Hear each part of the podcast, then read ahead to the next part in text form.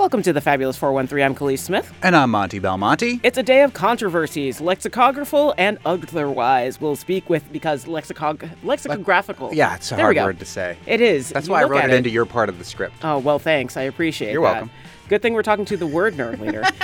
we'll speak with Vito Perrone about the ongoing Easthampton School Committee debacle surrounding the word ladies. Later in the show, we'll talk with Western New England University law professor Jen Taub, a friend of E. Jean Carroll, who former President Trump was found liable for sexually abusing and defaming. And we'll get Professor Taub's take on the federal charges now facing Congressman George Santos. But first, We've just been having a vivacious conversation off the air about the whole Easthampton ladies word controversy, but that is not the word controversy that we're talking about with the word nerd, Emily Brewster, resident wordster from Merriam Webster today. There's another local word based It seems issue. like there's always controversies with words going on, which is pretty awesome. two local ones to focus on, and we'll talk with Vito Perrone later about the other controversy with the Easthampton School Department. But this is the headline from the Daily Hampshire Gazette: "School at Smith College ends use of word field." Says it has negative connotations with racism, comma slavery. An article by Alexander McDougall. The Smith College School of Social Work will no longer use field in reference to any aspect of its program. A word the school says may have negative connotations with racism and slavery. In an email last week, School of Social Work faculty member Katya Serrar, Ariana Napier White, and Mary Beth Stratton said the change reflected the school's stated core principles that call for centering the lived experiences of marginalized communities, among other things. We invited Smith College to come on with the word nerd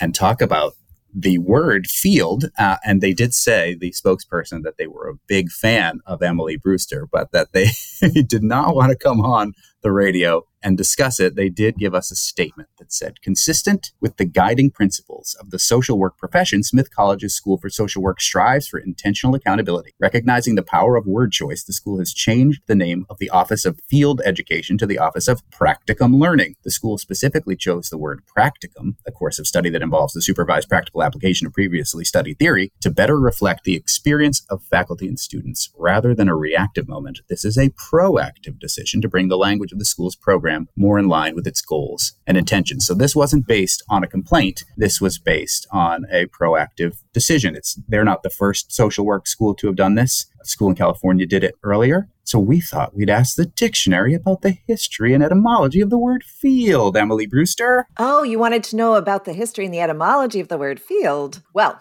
uh, it- it's an old English word, right? The word field is a thousand years old. And it first referred to an open area of land, nothing to do with cultivation or a lack of cultivation or anything. It was, you know, it was uh, like a, a flat area of land, like a field of wildflowers. So that's that's its earliest use. But the word is, uh, as we say in the dictionary business, polysemous. It has many, many different Ooh. meanings. Polysemous, P O L Y S E M O U S. And um, so, you know, it's, it's got lots and lots of application. And, you know, the, the word is applied in lots of different scenarios. And sure, some people do have an association of the word field with people who were forced to do labor in fields. You know, it, it, it's very interesting to me that this is a choice that is being made in social work now at two different colleges. The other was uh, University of Southern California. Both cases social work. I think it's interesting. This article about the same issue from Mass Live by Will Ketcher does say that while field can mean an expansive area of land or crops in academia or the sciences, it often describes work done in a real world environment. A biologist, for instance, may collect field observations on an animal by observing it in its natural habitat. Some of the take that I've heard from other people is that maybe field is not an adequate description of what it means when people in a sociology department leave their quote unquote ivory tower and go amongst the, the hoi polloi, the common people. But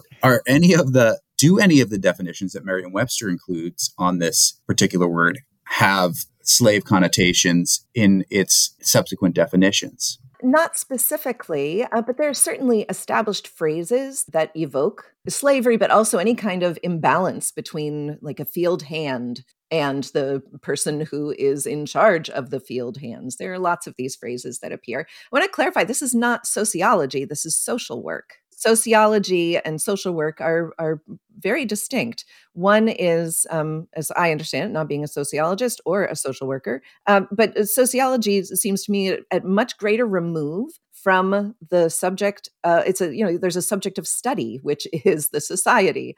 And a social worker is actually far more relational as i understand it. And i think about the implication of field almost being like it emphasizes the observational aspect of the work as opposed to the relational aspect of the work. And in that sense you know there's a, a, shift away from field maybe, maybe makes sense intuitively to me as just a just a speaker of the language, not even as a professional lexicographer. That being said, Smith did make the decision to change this word in the social work department and make the direct relationship to it potentially having harmful reaction and connecting it with with slavery. But again, the dictionary doesn't go that far. I'm of two minds personally about this particular thing because I am one who will a say language is always evolving. And I think that we need to be as empathetic as we possibly can in our language. That being said, I question whether or not Smith should be focusing on more uh, useful ways of being less harmful. Has Smith said that the science departments are also not using the word field? Is it across the board at the college? No, I don't think so. It's only the School of Social Work. And I'm pretty sure from what I've read from them that, you know, they're not going to change the name of like field hockey or things like that that actually happen outside in the green plot of land that's outside of Smith right. College. I feel like that would be taking it a step too far. Like clearly that refers to an actual field as opposed to a proverbial field. So you like the the literal field but not the proverbial. right. yeah. But like I was curious about like if it's not a campus wide adoption for the non-use of the word field how does that reflect on the departments that are continuing to use it my understanding is that this is actually an office that the name is being changed of so not even a department ah. so there it's it's really a pretty localized change that's being made with all these choices that we make and how we name things to my mind, the most important thing is how that change feels to the people who are affected by it. So it doesn't really matter how I feel about it or eh, you know how how people outside really feel about it. How does it does this feel like a positive change to the people who are affected by the work that the social work department does? If it does, then probably worth doing. Right.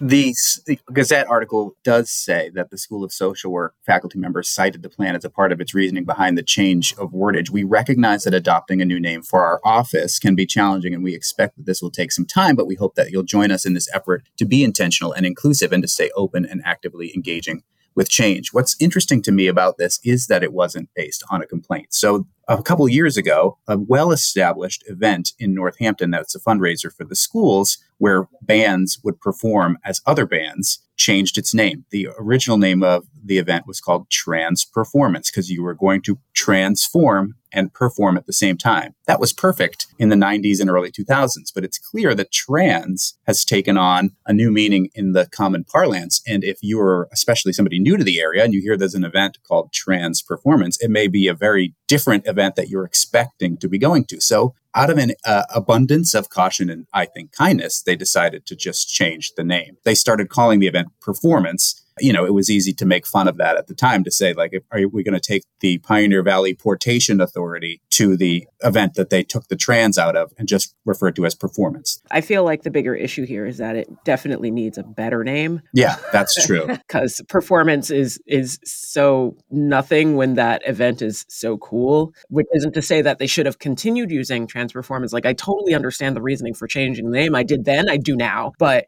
just calling it performance is like, y'all, you could do better better. The summer where they changed it, it was all the literature was out under the name trans performance. And then there was a, a bit of a what felt like a knee jerk reaction to change it from trans performance to performance. Now, I didn't hear of any specific complaints about the event. Again, it was almost in anticipation, not unlike this Smith discussion of the word field. So, my question, and I guess this is just your opinions, should we wait until there's a complaint, or is getting out in front of it, an issue like this good? Or is it performative to say we're going to change trans performance to performance? We're going to stop using field work and start calling it practicum. I feel like it's good to get out in front of it in general. You should, I feel like it often feels more performative when you wait until there's a complaint because it assumes that you were fine with the way that it was instead of looking for ways to be better with your language and more like more thoughtful in the words that you're using. But that's just me. I, I agree. I mean, if if the uh, language, we've got two main goals that language has, right? It's communication and it's expression.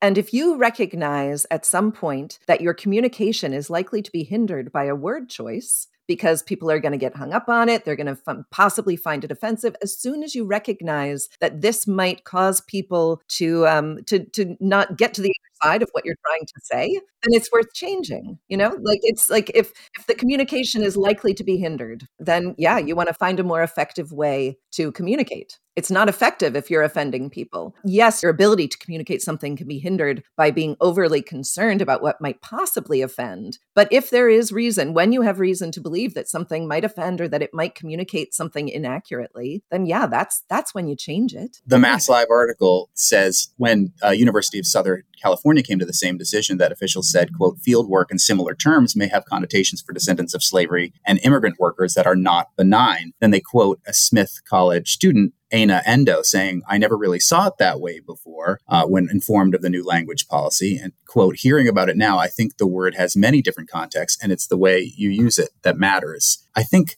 overall, this word field and the decision really feels like a positive step, but a very small positive step in an otherwise fraught situation historically with the legacies of these colleges, their institutions, where their foundations have invested their money, how that money came to be endowed to these institutions in the first place. Yeah. But it's like, I mean, are they centering that, uh, like, the experience of the students of these communities in like their tuition? Because I mean, it's real pricey to go to Smith. Smith is getting better in that regard, and I'll give them that. They really have That's tried true. to make it That's so true. that they're not getting people into crippling debt to go to their institutions and reaching out to try to get a more broad spectrum of people who might not have historically been able to access that institution. So it's the plate tectonics of society where like slow, tiny earthquakes and sometimes big earthquakes of change. I wonder, Emily Brewster, since the Smith College, at least this office in the sociology department, will begin using practicum maybe we should learn a little bit more of what the dictionary has to say about the word practicum. Yeah, practicum is a it's an interesting choice, right? Field is this thousand year old word that is from Old English. It is a very deeply English word. Practicum, meanwhile, is Latin. It was borrowed from German in the late 19th century. As is the case with Latin derived academic terms, it's really a term that kind of creates distance, which is uh, another interesting fact about the language choice. Yeah, an irony for for sure. We use academic, scientific, Latin based language, you know, often in, in these contexts because it feels universal. It also feels really smart, right? It feels like it feels more official somehow. And it is necessarily then kind of less of the people, of the hoi polloi, of the common human. It's, yeah, it's an, it's, I think it's a very interesting choice. But, you know, I mean, we are talking about an academic setting. So academia is perfectly fine with, with that in theory. But it is, it it is an interesting choice. And again, I wonder about how the people who are affected by it feel. I'm curious about like who encounters these terms? Who encounters the name of this office? Is it just the students? Is it the communities that they work with? And is it important that the students know that there is no connection to slavery or to ways that people have been abused and taken advantage of in agrarian situations in farms, and that those students think instead of this as being an academic pursuit exclusively. I don't know. I this is not intuitive to me. This choice is not an intuitive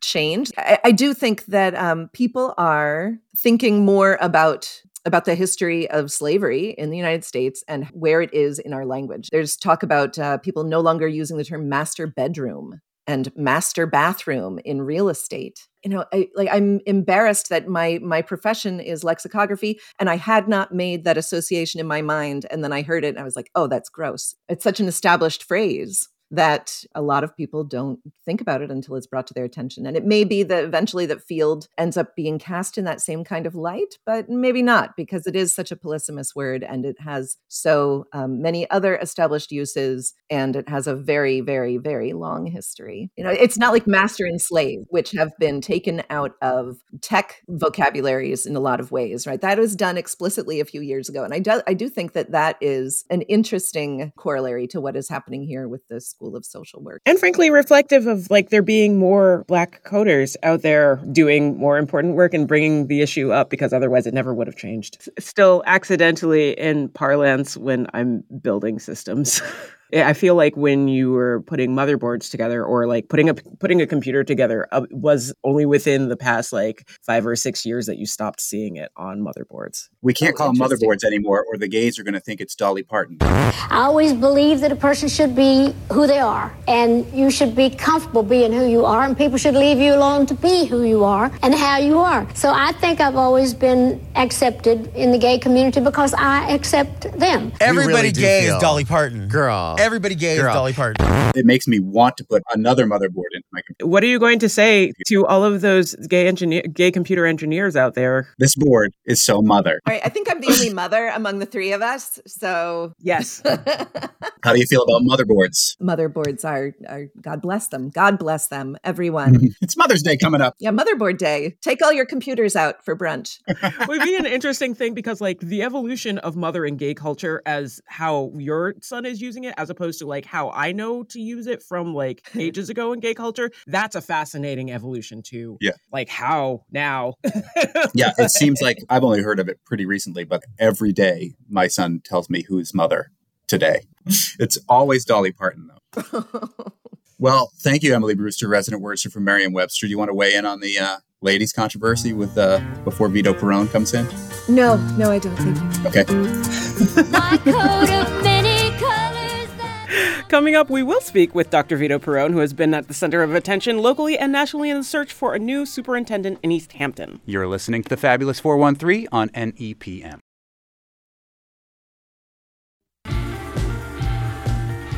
Welcome back to the Fabulous 413. Dr. Vito Perrone is the Assistant Superintendent slash Interim Superintendent of the West Springfield Public Schools. From a Daily Hampshire Gazette article dated April 1st, Dateline Easthampton. Superintendent finalist Vito Perrone said Friday that the Easthampton School Committee rescinded its offer to hire him in executive session Thursday night, alleging that the reason was a perceived microaggression contained in an email he sent to the committee chairperson. What he claims came under fire is his addressing of the two committee members as ladies at the beginning of the email. According to Perrone, chairperson Cynthia Kwasinski said that using ladies was a microaggression, and the fact that he didn't know that as an educator was a problem. Perrone responded, I was shocked. I grew up in a time when ladies and gentlemen was a sign of respect. I didn't intend to insult anyone. We had on the mayor of Easthampton talking about this issue last week, and when I ran into Dr. Vito Perrone at a Harold Grinspoon Foundation charity event last week, it seemed only fair that we invite him to respond. Indeed. And he's here in the studio with us. He is indeed in studio with us. So to start, could you define microaggression? Uh, sure, a microaggression is uh, any term that uh, makes someone feel that they are less than another. Um, you know, it, it, it, gets to that place where uh, people who are of a um, segment in society who are underrepresented, who have been um, subjected to racism and bigotry, uh, feel that uh, they are less than others.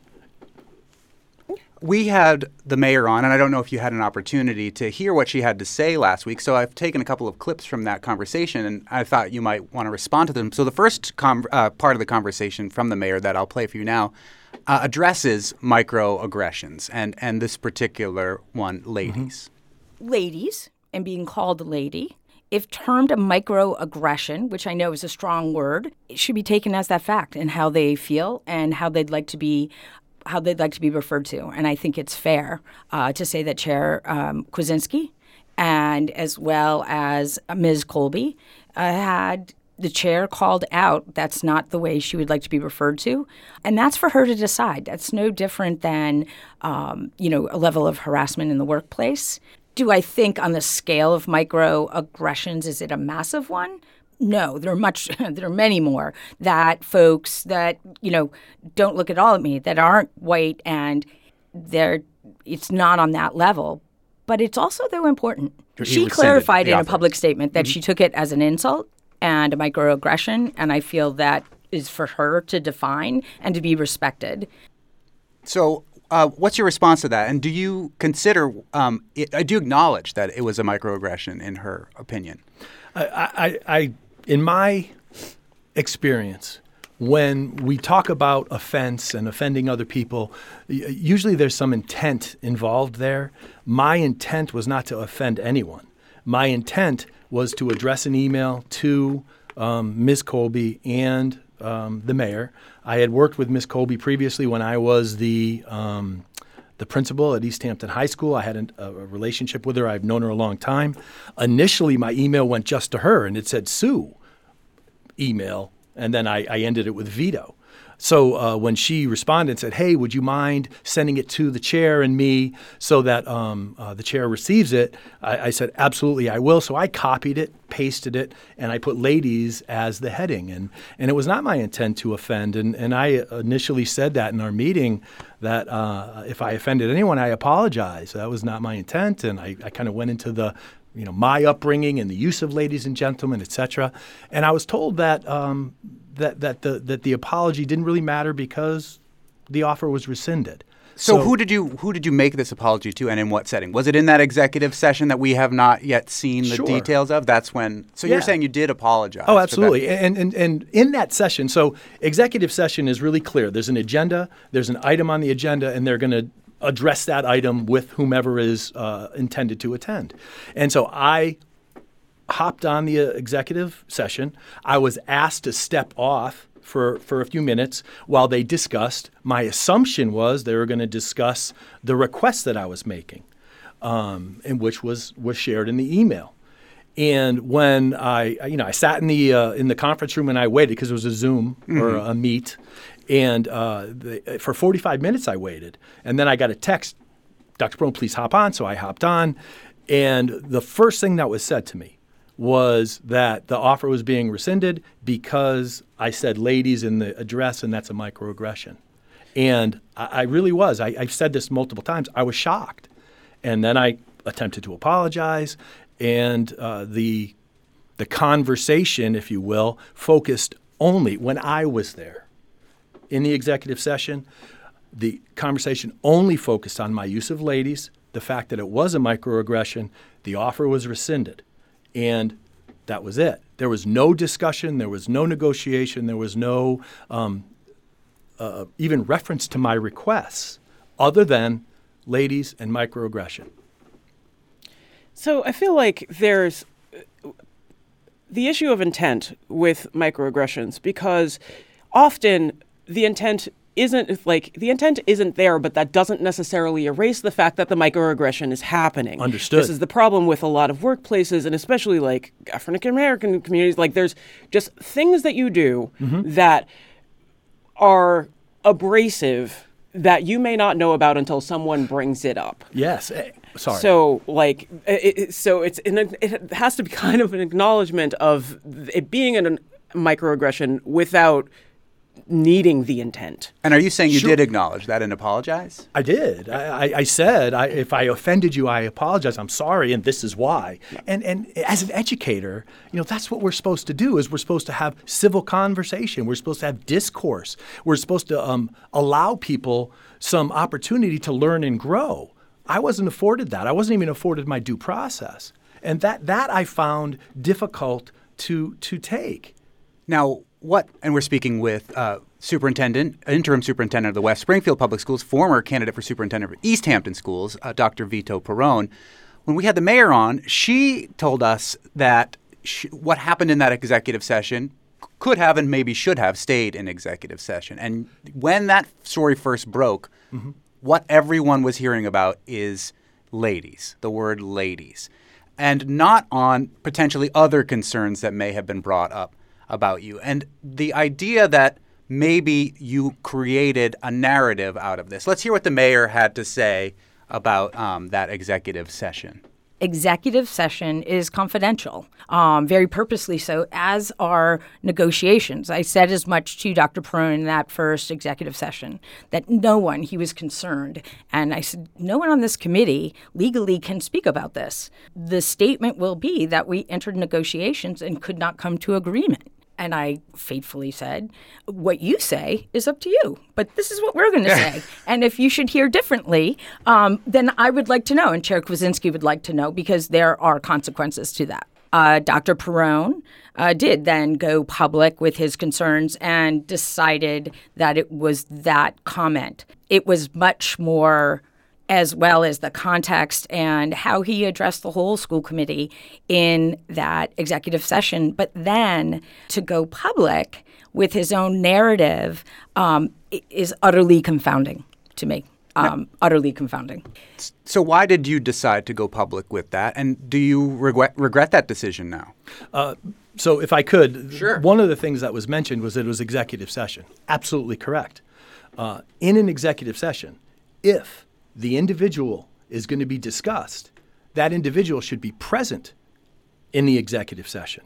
So when I was asked to leave and for 45 minutes something was talked about, I wasn't present there to defend myself, nor was my representative, and that's part of the law, there to defend me. So when I did hop on the executive session, the only thing that was said to me was ladies and microaggression. So I responded to that. The reason I came forward, and, and the mayor's absolutely correct, she said to me, Dr. Perrone, we won't say anything about this. Alls we will say is we w- failed to come to a successful negotiation and contract. But that's not true. We never negotiated. We never talked about the requests I had. The only thing that was mentioned to me was that I used a microaggression, ladies. The notes for the minutes for that session are technically requestable now, like only just now. Have you put in a request for the notes of the session? I have not, because uh, ultimately I was on it, asked to step off. I don't know what happened in the midst of that. It was never told to me.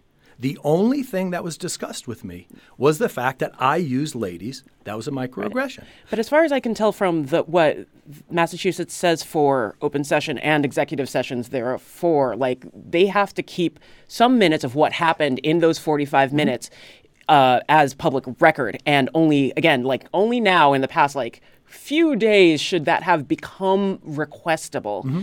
So I was just wondering. Yeah, and, and that's true. Uh, but but from my perspective, I wasn't privy to that. I wasn't allowed to be in there, even though I was supposed to be in there because they were talking about me, ostensibly. So uh, I, I, haven't requested it, and and you're right. They, as far as I know, they're not yet available. There must have been other concerns, is what came out after the about a week of the story of ladies, yeah. then going national, and yes. people, Fox News, and everybody, and people writing letters from the West Coast to the local papers yes. here yes. about the quote unquote woke mob. Um, was you, you still made this decision to, to run out there with this story. Do, do you regret doing that now? It seems to have caused a great deal of harm to the city of Easthampton yeah. and to the parents of the city of Easthampton, mm-hmm. and going forward to try to find a superintendent in the future. Looking back on it, would you do this the same way? Thank you very much. And reminding me, because that was one of the questions you asked. And I was there for a long time for six years. I have a I developed a relationship with the with the students and the parents. I was a coach. I was a principal. We built a new school. We went from level three to level one. So I have ties to that community. I love Easthampton. I want to be their their superintendent. The reason I went public and I didn't call the media. The media called me. I was called by the, the reporter, and she asked me if I would talk about what happened. The reason I went public is because what was told to me that night was that they wouldn't say the truth. Sorry, the truth that was said to me. That I, I, I the reason I didn't get it was because of the microaggression. What they said was that they would say we wouldn't, we didn't come to negotiate a contract. That wasn't true because I never had an opportunity to negotiate. I did not want the people of Easthampton and the parents and the teachers to think this was about money. It wasn't. Because there are a lot of stories about you know 14 weeks vacation yes, and things like yes. that. Is that is all of those details that you've seen so far true of things that you were asking for? I, it, again, the, I didn't want people to think it was about money. Okay. When I got the call, right, I was sleeping. I was woken up at 12:15 by a police officer knocking on my door. Knocking on my door. And uh, I then was told by the police officer they're trying to get a hold of you. Give them a call. So I did. They offered me the position f- at a rate of one hundred fifty-one thousand dollars. And I said, "Is there room to negotiate that? Because the range was 142 to 157, I think." And they said, "No, based on your experience, et cetera, we're going to place you here. Do you accept the position?" And so I said to them, and almost a quote, "I'm not going to make this about money. I accept the position." So it was never about money. And when, when you speak to the requests I made, they offered me, I received a contract um, email. I looked at it, and um, Ms. Colby said, Would you respond to the, the, the, the contract? And I said, Absolutely. I looked at it, I marked it up a little bit, and I, I sent that email. And in that email, I asked, instead of 26 days, 30 days of vacation every year, right? Instead of um, what the language said was 151,000 for year one and no less than 151,000 for year two and three. So I asked for a COLA, cost of living increase, year two and three, right? 3%. And then I also asked for a sick bank. Now, the sick bank is basically right now I work in West Springfield. I've worked there for eight years. I have over 80 days of, of absences. So I wanted to have a, a, a nest egg, a, a, a sick bank that I could rely on in case something catastrophic happened. Because, yeah, I could take uh, FMLA or whatever I needed, but you would charge for those days unless you have a bank. I worked in Easthampton for six years, and I accrued over 70 days of a sick bank. So I was just asking for a sick bank similar to what I have in West Springfield and what I had in Easthampton. Subsequently, I've talked to a superintendent who was who hired me, and she told me when she came from the Berkshires to Easthampton, she asked for a sick bank and got it. Different administration, different school committee, etc. Different situation, but similar circumstance. I felt like I was not being unreasonable. I already took a $15,000 cut in rate. I was not going to quibble over the other things. It was just a request. But I never got to negotiate, Monte. Let me uh, interrupt you before we run certainly, out of certainly. time here. But would you have done this differently? Would you have gone? Would you have made this about ladies? That it became a national story, and I don't know if if that was your intent uh, because you wanted that kind of attention for this, or uh, if that's just the way the media is working. I do appreciate you bringing me back to the question Yeah. because you did ask that. uh, thank you, Monte. You're welcome. So, um, no, I did not say that so that the um, the microaggression thing became the huge news. No, I said it because I wanted people to understand what was said to me in the executive session and why the offer was rescinded ostensibly. Not to make this light, but I feel like this is where if we had taped this in advance, you would have inserted a Star Wars quote going, stay on target. Stay on Right, target. exactly. Or maybe this is a trap. Uh, all that being said, I mean, what have you learned through this? Are- Yes. Are, you going to change the way that you speak with women that you And speak with- non binary folks, and because Yes. people of color? like- and yeah, I mean, Yeah, is this a learning experience for you? It is a learning experience, and that's what we squandered here. There was an opportunity in that first week for us to come together and really talk about this, setting norms, setting expectations around what we are going to call each other, how we are going to use our language in meetings, in emails, etc. We do it all the time in our roles, but yet it didn't happen in this instance. I was never given an opportunity to learn and grow, if you will, from it the offer was simply rescinded. I'm sorry that people were threatened. That was never my intent. Because school committee members have been They were threatened. threatened. I respect the work that they do. No one knows that more than me. I've worked in three different school districts, and I see the thankless, tireless hours those school committee members put in. I never wanted that to happen. I never wanted to get calls from the national media. This was just about what happened in Easthampton, and I wanted the people there to know that I was not being mercenary. Dr. Vito Perrone, thank you so much for spending time with us here today.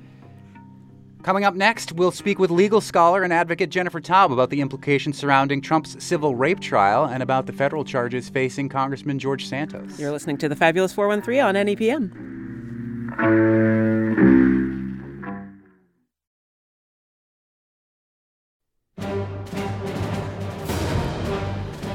Welcome back to the Fabulous 413, law professor at Western New, New England University and author of Big Dirty Money and Other People's Houses, host of the Politicon podcast, Booked Up, joins us. She's our regular correspondent when it comes to all things the legal troubles of the former president of the United States. Welcome back to the show, Jen Taub.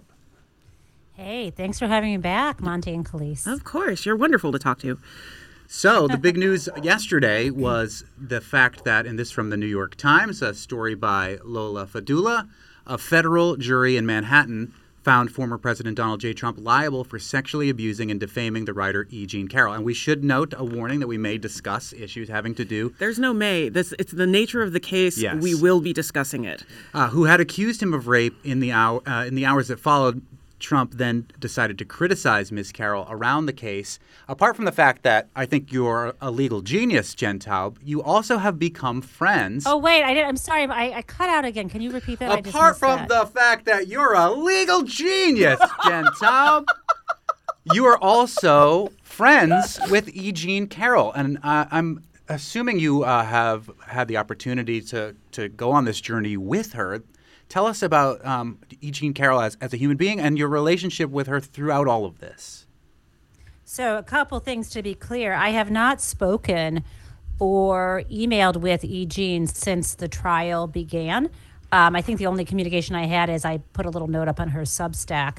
Um, maybe I sent her a text yesterday with a crying emoji and a heart emoji. Uh, but um, I I met her via Twitter. You know those kinds of Twitter friendships you developed during COVID where someone's retweeting you a lot and then the next thing I knew we were like in a DM group together and pretty soon we were zooming and knitting. So we had this sort of like Zoom we have a Zoom knitting circle. Oh, that's Um, beautiful. Now I want to start one of those.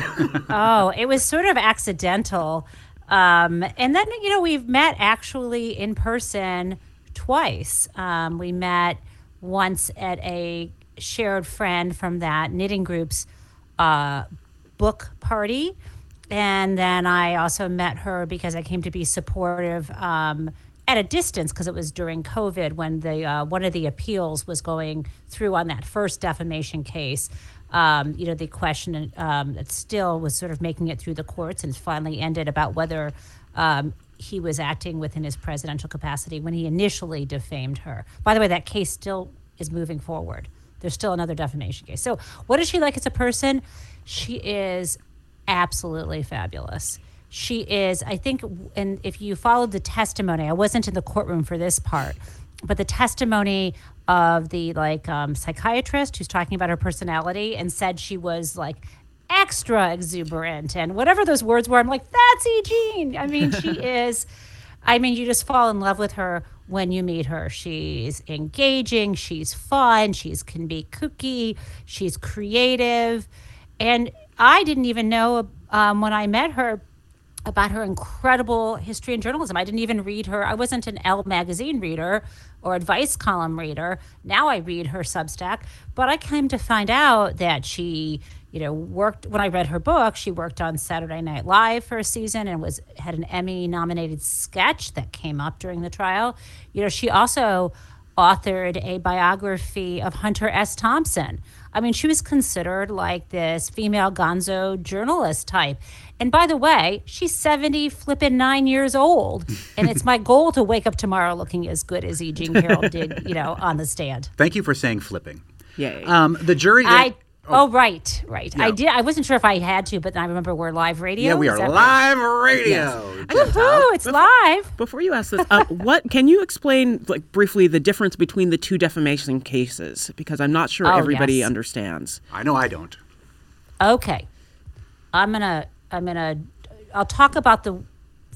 The one. Do you want to talk about the one that just happened first, or do you want to talk about the other one? Yeah, let's talk about the one that just happened first, and let- we can talk about the one that's coming later. okay, so the case that just went to trial, where the the nine person jury unanimously found that Donald Trump had both sexually abused E. Jean Carroll in the late 90s in a dressing room at Bergdorf Goodman, and that he'd also defamed her in October of 2022. That's the case that she won and got is going to get the five million dollars in damages for.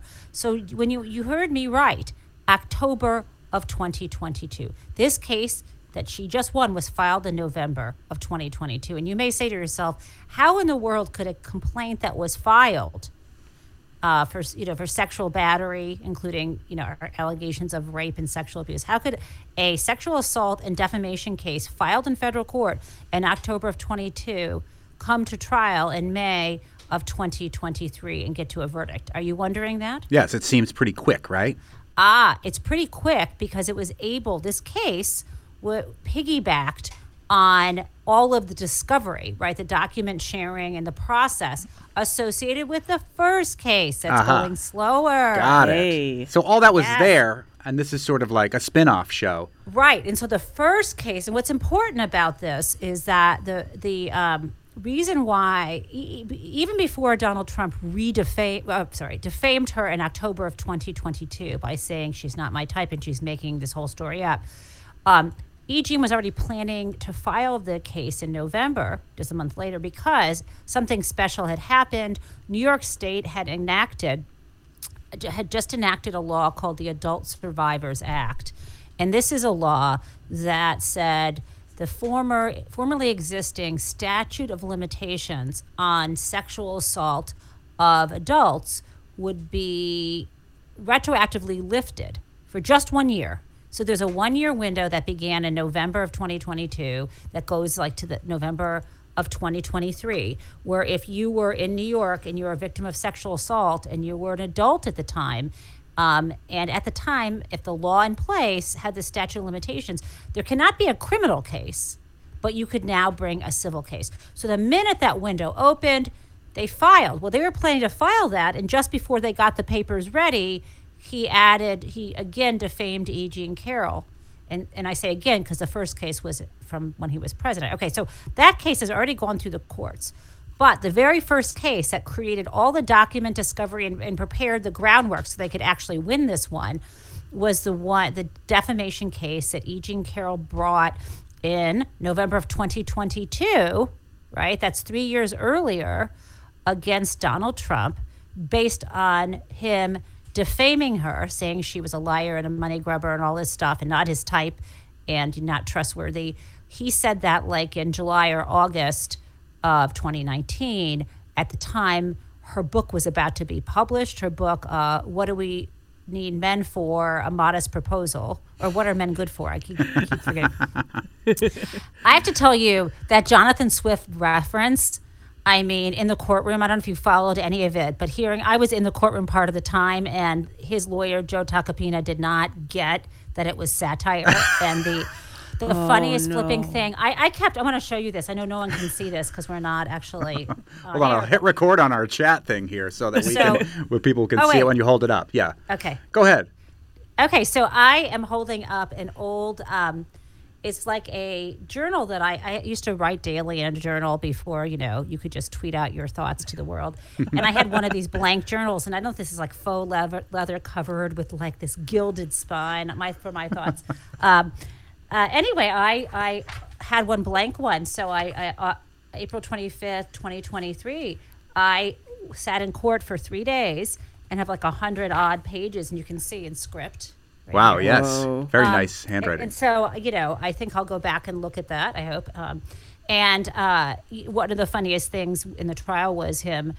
You know, Joe Tacopina was trying to paint E. Jean before the jury on cross examination as like a man hating person who would just invent stuff to ruin men. And so he said, you know, in this book, you want to get rid of all the men? And she says, send them to Montana, like in this deadpan. I was I mean, you guys, I've got to go back and look at this, but it was like, it was just like, and then, you know, she said for re education. He goes, oh, yeah. He goes, shuffle them off to Montana. And she said, for re education. And then the judge at that point said, and then she goes, then Eugene goes, it's satire. and he, he didn't get it. And then I was worried the jurors might not be familiar with satire, right? or a modest proposal. I mean, Right. we need readers in this country So to continue. the judge leaned over and kind of looked at the jury and said, the subtitle is a modest proposal. It's based on this satire. He said it, it was 700 years earlier. It's only 300. He had to correct the record later. Um, but he did anyway. So let's go back to the initial trial. The initial. Well, hang on. Let's take a quick break, Okay. and then we'll go back to the initial trial, and maybe we'll have time to get to the whole new George Santos information that Oh came out gosh, earlier today. We are speaking with Western New England University law professor and our expert on all things accusing Donald Trump. And we'll be back on the Fabulous 413.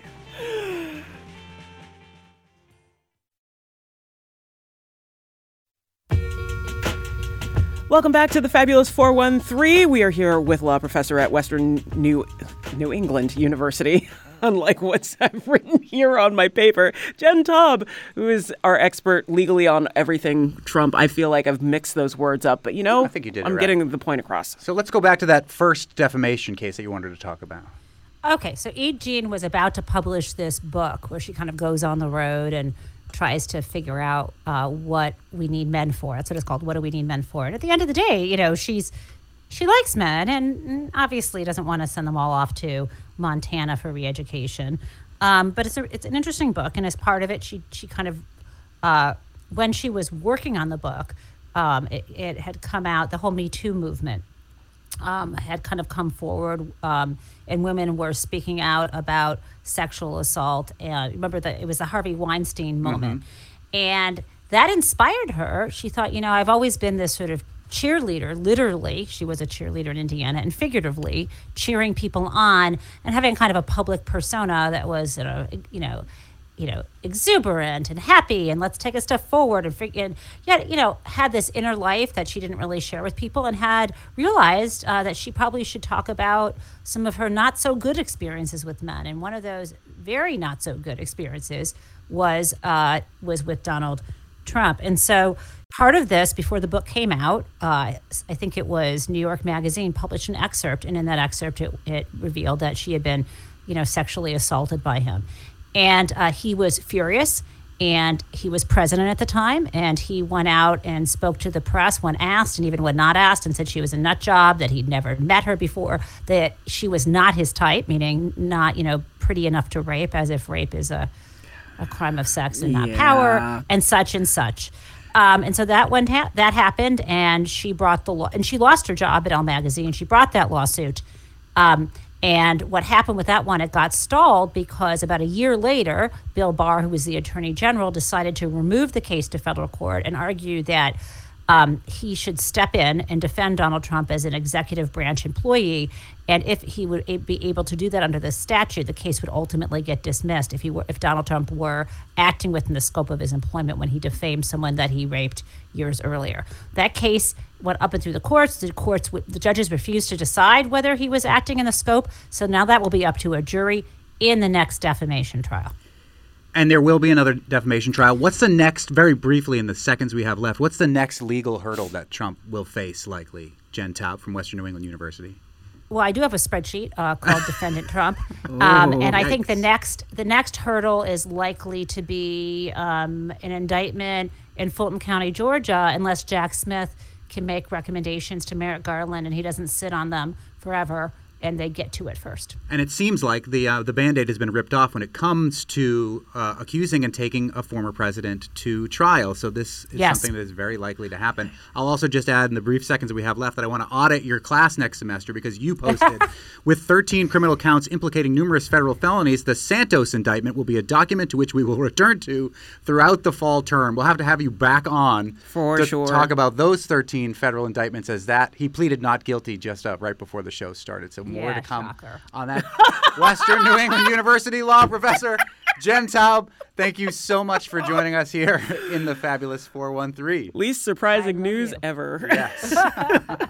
Love you guys. Thank Love you. too. Tomorrow on the Fabulous 413, Afrobeat, rumba, merengue, Joropo, Ethiopian groove. Musical worlds collide at Collider Fest, and we'll talk with Collider Fest curator Ito Moore about this weekend's festival in Florence and about the new business model he's using to bring more music from around the world here to Western Mass. It is so cool. And McGoverning with McGovern. If you have a question for the congressman, ask it, and maybe we'll ask him. Email us at thefab413 at nepm.org or text us 1 800 639 9120.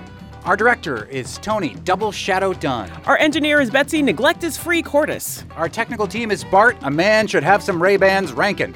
Kara, there's random food people, Foster, and Punk Rock Dubé. Musical thanks to Spouse, Happy Valley Guitar Orchestra, Very Delta, The Beatles, Dolly Parton, who is so mother, and the kids, and Homebody. I'm Kaliis Smith. And I'm Monte Belmonte. We'll see you tomorrow in the Fabulous 413.